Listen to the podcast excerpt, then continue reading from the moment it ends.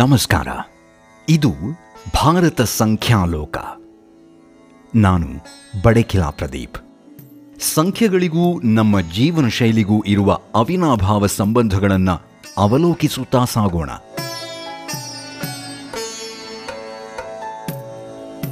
ಒಂದು ನವರಾತ್ರಿಯ ಮಾತಾದರೆ ದಶಕಂಠನೂ ನಮ್ಮ ಸಂಸ್ಕೃತಿಯ ಭಾಗವೇ.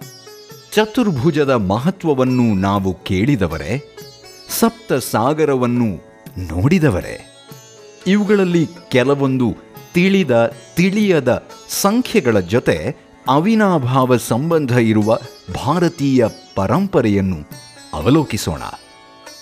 ಇಂದಿನ ಸಂಚಿಕೆ ಶುರು ಮಾಡೋಣ.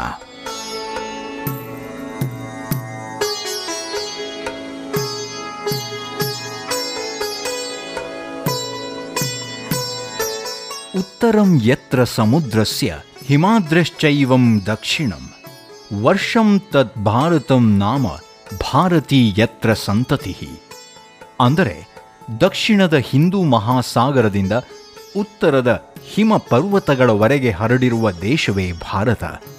ಇಲ್ಲಿರುವವರು ಭರತನ ವಂಶಜರು ಎಂದು ಪುರಾಣದಲ್ಲಿ ಹೇಳಲಾಗಿದೆ.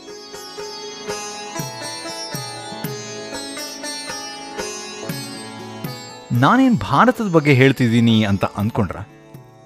ಹೀಗೆ ದಶ ದಿಕ್ಪಾಲಕರ ಬಗ್ಗೆ ಯೋಚಿಸ್ತಾ ಇದ್ದೆ, ಆವಾಗ ಈ ಶ್ಲೋಕ ನೆನಪಿಗೆ ಬಂತು. ಪುರಾಣದಲ್ಲಿ ನಾಲ್ಕು ದಿಕ್ಕುಗಳನ್ನು ಮಾತ್ರ ಉಲ್ಲೇಖ ಮಾಡಿದ್ದಾರೆ, ಇವರೇನಪ್ಪ ಹತ್ತು ದಿಕ್ಕುಗಳು, ಅದಕ್ಕೆ ಇರೋ ದೇವತೆಗಳು ಅಥವಾ ಪಾಲಕರು ಅಂತೆಲ್ಲ ಮಾತಾಡ್ತಿದ್ದಾರೆ ಅಂದ್ಕೊಂಡ್ರ ಅದೇ ಇವತ್ತಿನ ಸಂಚಿಕೆ ವಿಷಯ. ಪೂರ್ವ, ಪಶ್ಚಿಮ ಉತ್ತರ, ದಕ್ಷಿಣ ಅನ್ನೋ ನಾಲ್ಕು ದಿಕ್ಕುಗಳ ಬಗ್ಗೆ ಚಿಕ್ಕಂದಿನಿಂದಲೇ ಕಲಿತಿರ್ತೀವಿ. ನಾಲ್ಕು ಅಲ್ಲದೆ ಇನ್ನು ಬೇರೆ ಆರು ದಿಕ್ಕುಗಳಿವೆ. ಅದಕ್ಕೂ ದೇವತೆಗಳಿದ್ದಾರೆ ಅನ್ನೋದು ನಮ್ಮಲ್ಲಿ ಎಷ್ಟು ಜನರಿಗೆ ಗೊತ್ತಿರ್ಬೋದು ಹೇಳಿ? ನಮ್ಮ ಸನಾತನ ಹಿಂದೂ ಧರ್ಮದಲ್ಲಿ ಬಹುತೇಕ ಆಚರಣೆಗಳು, ಸಂಪ್ರದಾಯಗಳು ಪ್ರಕೃತಿ ಮತ್ತು ಖಗೋಳದೊಂದಿಗೆ ಬೆಸೆದುಕೊಂಡಿವೆ. ಹಾಗೆಯೇ ದಿಕ್ಕುಗಳಿಗೆ ಸಂಬಂಧಿಸಿದಂತೆ ಕೂಡ ಸಾಕಷ್ಟು ನಂಬಿಕೆ ನಿಯಮಗಳನ್ನು ಶ್ರದ್ಧೆ ಭಕ್ತಿಯಿಂದ ಪಾಲಿಸಿಕೊಂಡು ಬರಲಾಗ್ತಿದೆ. ನಿರ್ದಿಷ್ಟ ದಿಕ್ಕಿನಲ್ಲಿ ಒಂದಷ್ಟು ಧಾರ್ಮಿಕ ಕಾರ್ಯಗಳನ್ನು ಮಾಡಬೇಕು ಅನ್ನೋ ನಿಯಮವನ್ನು ನಾವು ಕಾಣಬಹುದು. ಹೀಗೆ ಮಾಡಿದರೆ ಮಾತ್ರ ಅದರ ಶುಭ ಫಲ ಸಿಗತ್ತೆ ಅನ್ನೋ ನಂಬಿಕೆ ನಮ್ಮದು ದಿಕ್ಕುಗಳ ರಕ್ಷಕರು ಅಥವಾ ಪಾಲಕರು ಹಿಂದೂ ಧರ್ಮ, ಜೈನ ಧರ್ಮ ಮತ್ತು ವಜ್ರಯಾನ ಬೌದ್ಧ ಧರ್ಮದ ಪ್ರಕಾರ ಬಾಹ್ಯಾಕಾಶದ ನಿರ್ದಿಷ್ಟ ದಿಕ್ಕುಗಳನ್ನು ಆಳುವ ದೇವತೆಗಳು, ವಿಶೇಷವಾಗಿ ಕಾಲಚಕ್ರ. ಹಿಂದೂ ಧರ್ಮದಲ್ಲಿ ಹಿಂದೂ ದೇವಾಲಯಗಳು, ಗೋಡೆಗಳು ಮತ್ತು ಛಾವಣಿಗಳ ಮೇಲೆ ಅವರ ಚಿತ್ರಗಳನ್ನು ಪ್ರತಿನಿಧಿಸೋದು ಸಾಂಪ್ರದಾಯಿಕ ಕೂಡ. ಹಾಗಾದರೆ ಈ ಹತ್ತು ದಿಕ್ಕುಗಳು ಮತ್ತು ದಶ ದಿಕ್ಪಾಲಕರು ಯಾರೆಲ್ಲ ಅನ್ನೋದನ್ನು ನೋಡೋಣ ಬನ್ನಿ.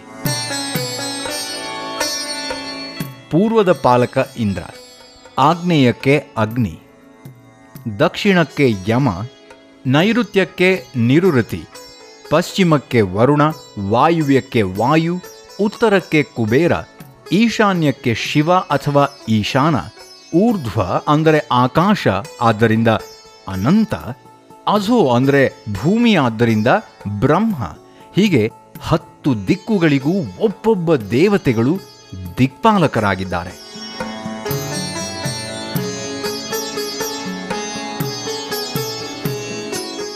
ಈ ಒಂದೊಂದು ದಿಕ್ಕಿಗೂ ಅದರದ್ದೇ ಆದ ಮಹತ್ವ ಇದೆ.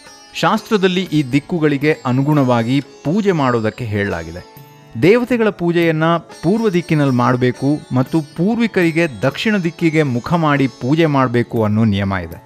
ಧಾರ್ಮಿಕ ನಂಬಿಕೆಯೊಂದಿಗೆ ಇದರ ಹಿಂದೆ ವೈಜ್ಞಾನಿಕ ಕಾರಣ ಕೂಡ ಇದೆ.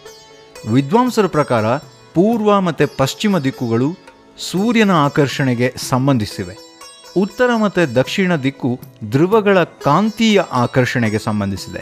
ಹಾಗೆಯೇ ದೇವರ ಪೂಜಾ ಕೈಂಕರ್ಯಗಳಿಗೆ ಪೂರ್ವ ದಿಕ್ಕನ್ನು ನಿಗದಿಪಡಿಸಲಾಗಿರೋದು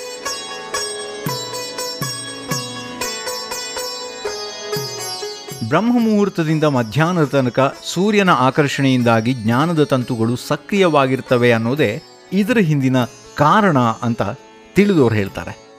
ದಕ್ಷಿಣ ದಿಕ್ಕಿನ ಅಧಿಪತಿ ಯಮಧರ್ಮರಾಯ. ಹಾಗಾಗಿ ಪೂರ್ವಜರ ಪೂಜೆಗೆ ಸಂಬಂಧಿಸಿದಂತೆ ದಕ್ಷಿಣ ದಿಕ್ಕನ್ನು ನಿಗದಿಪಡಿಸಿದ್ದಾರೆ. ಶ್ರಾದ್ದ ಮಾಡೋರು ದಕ್ಷಿಣಕ್ಕೆ ಮುಖ ಮಾಡ್ತಾರೆ. ಮನೆಯ ಮುಂಬಾಗಿಲು ಕೂಡ ದಕ್ಷಿಣ ದಿಕ್ಕಲ್ಲಿ ಇರಬಾರದು ಅಂತಾರೆ ಹಿರಿಯರು. ವಿದ್ಯಾಭ್ಯಾಸ, ಯೋಗ ಸೇರಿದಂತೆ ಜ್ಞಾನಕ್ಕೆ ಸಂಬಂಧಿಸಿದಂತೆ ಉತ್ತರ ದಿಕ್ಕು ಉತ್ತಮ. ಗುರು ದೀಕ್ಷೆಯನ್ನು ತೆಗೆದುಕೊಳ್ಳುವಾಗ ಸಾಧಕನು ಪೂರ್ವಕ್ಕೆ ಮತ್ತು ಗುರು ಉತ್ತರಕ್ಕೆ ಮುಖ ಮಾಡಬೇಕು ಅನ್ನುವಂಥ ನಿಯಮ ಇದೆ.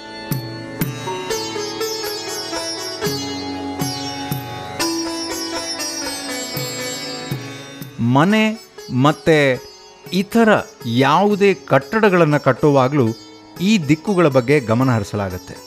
ಹೀಗೆ ದಿಕ್ಕುಗಳು ಪ್ರತಿಯೊಬ್ಬರ ಬದುಕಿನಲ್ಲೂ ನಂಟು ಹೊಂದಿದೆ. ಈ ದಿಕ್ಕುಗಳಿಗೆ ಅನುಗುಣವಾಗಿಯೇ ಹಿಂದೂ ಧರ್ಮದಲ್ಲಿ ಆಚರಣೆಗಳು, ಪೂಜಾ ವಿಧಿಗಳನ್ನು ನೆರವೇರಿಸಿಕೊಂಡು ಬರಲಾಗತ್ತೆ ಅಂತ ಹೇಳ್ತಾ ಇವತ್ತಿನ ಸಂಚಿಕೆಗೆ ಪೂರ್ಣ ವಿರಾಮವನ್ನು ಇಡ್ತಾ ಇದ್ದೀನಿ.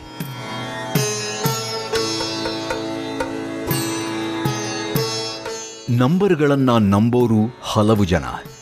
ಆದರೆ ಅದರ ಹಿಂದಿನ ಕನೆಕ್ಷನ್ಗಳನ್ನು ಅರಿಯುವ ಪ್ರಯತ್ನ ಇಲ್ಲಿ ಮಾಡ್ತಾ ಇದ್ದೇನೆ. ಇಂದಿನ ಸಂಚಿಕೆಯನ್ನ ಮುಗಿಸಿದ್ರೂ ಏಳು ದಿನದ ನಂತರ ಇನ್ನೊಂದು ಸಂಖ್ಯೆಯೊಂದಿಗೆ ಬಂದೆ. ಅಲ್ಲಿವರೆಗೆ ಕಾಯ್ತಾ ಇರಿ. ಸಂಚಿಕೆ ಇಷ್ಟವಾದರೆ ನಿಮ್ಮ ಇಷ್ಟದವರಿಗೂ ಈ ಎಪಿಸೋಡನ್ನು ಶೇರ್ ಮಾಡಿ. ನಿಮ್ಮನ್ನ ಮುಂದಿನ ಸಂಚಿಕೆಯಲ್ಲಿ ಸಿಗ್ತೀನಿ. ಇದು ಭಾರತ ಸಂಖ್ಯಾಲೋಕ.